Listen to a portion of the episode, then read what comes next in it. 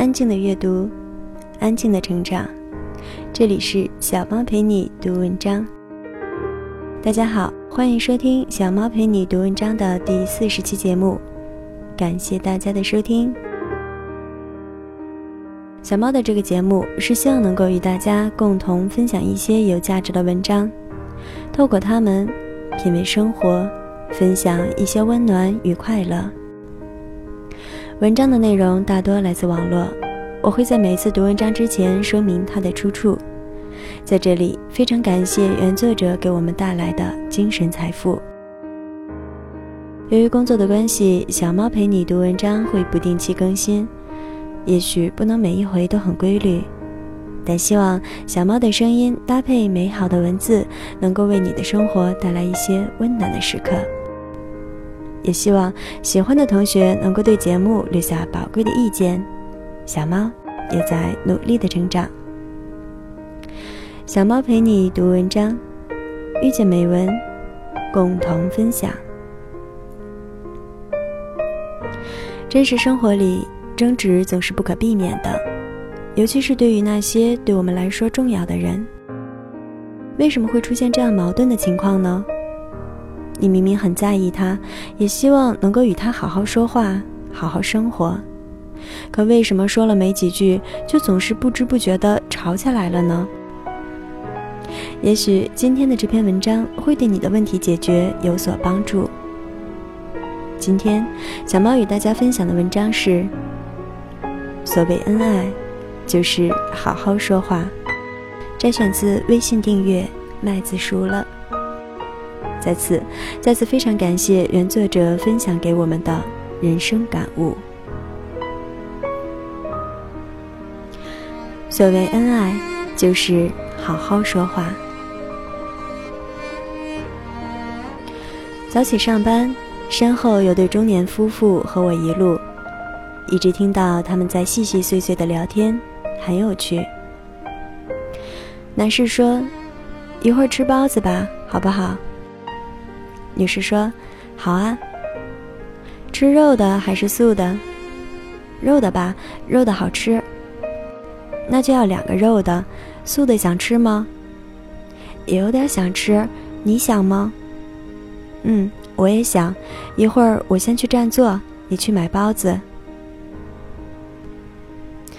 如果换一种心态来交谈，就算这样的小事都可能跑偏，比如这样。男士说：“一会儿吃包子行吗？”女士说：“就知道吃包子，吃包子，你不能换个花样吗？”那你说吃什么？每次都让我说，说了你还不同意。你是我老公，连我爱吃什么都不知道，我还有什么可说的？那我爱吃什么你知道吗？凭什么每次都得依着你？以上对话可不是虚构。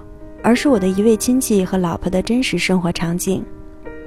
他和我抱怨，他们之间经常连最简单的吃饭都很难达成共识。这里的包子可以换成任意替换成的饺子、馒头、面条，这不重要，反正就是什么都得听他的。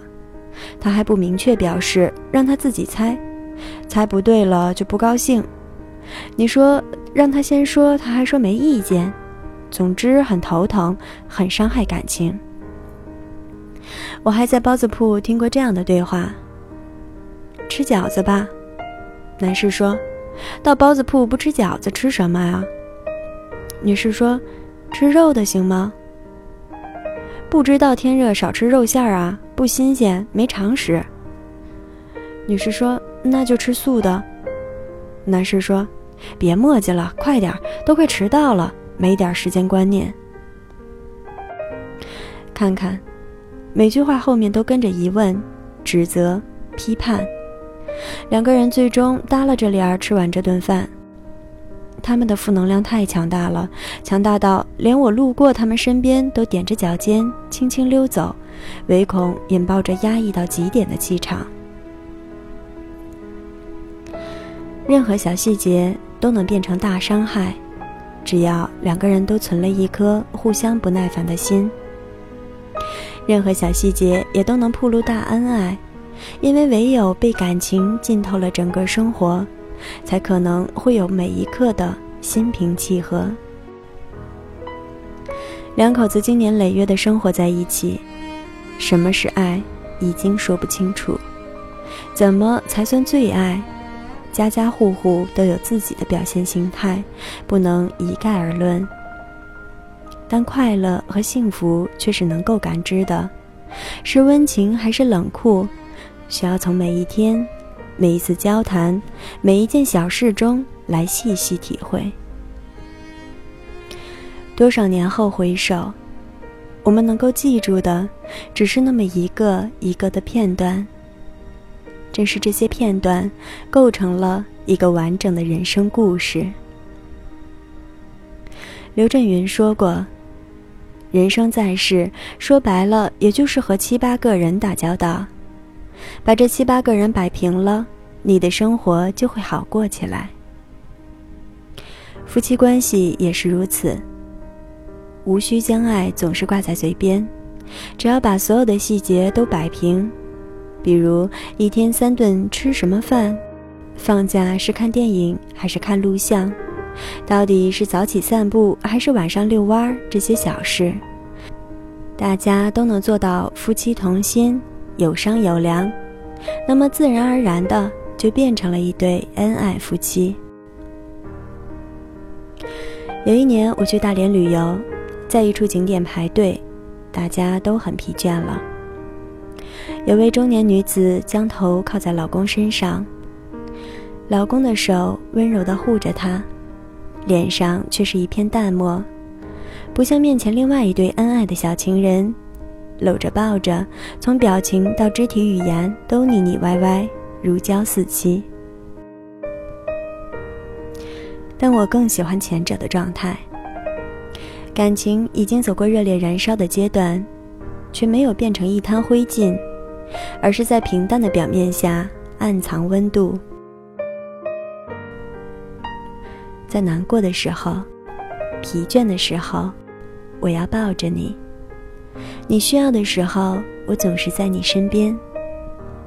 生活的所有细节都并非出于展现情感的需要，而变成了一种本能。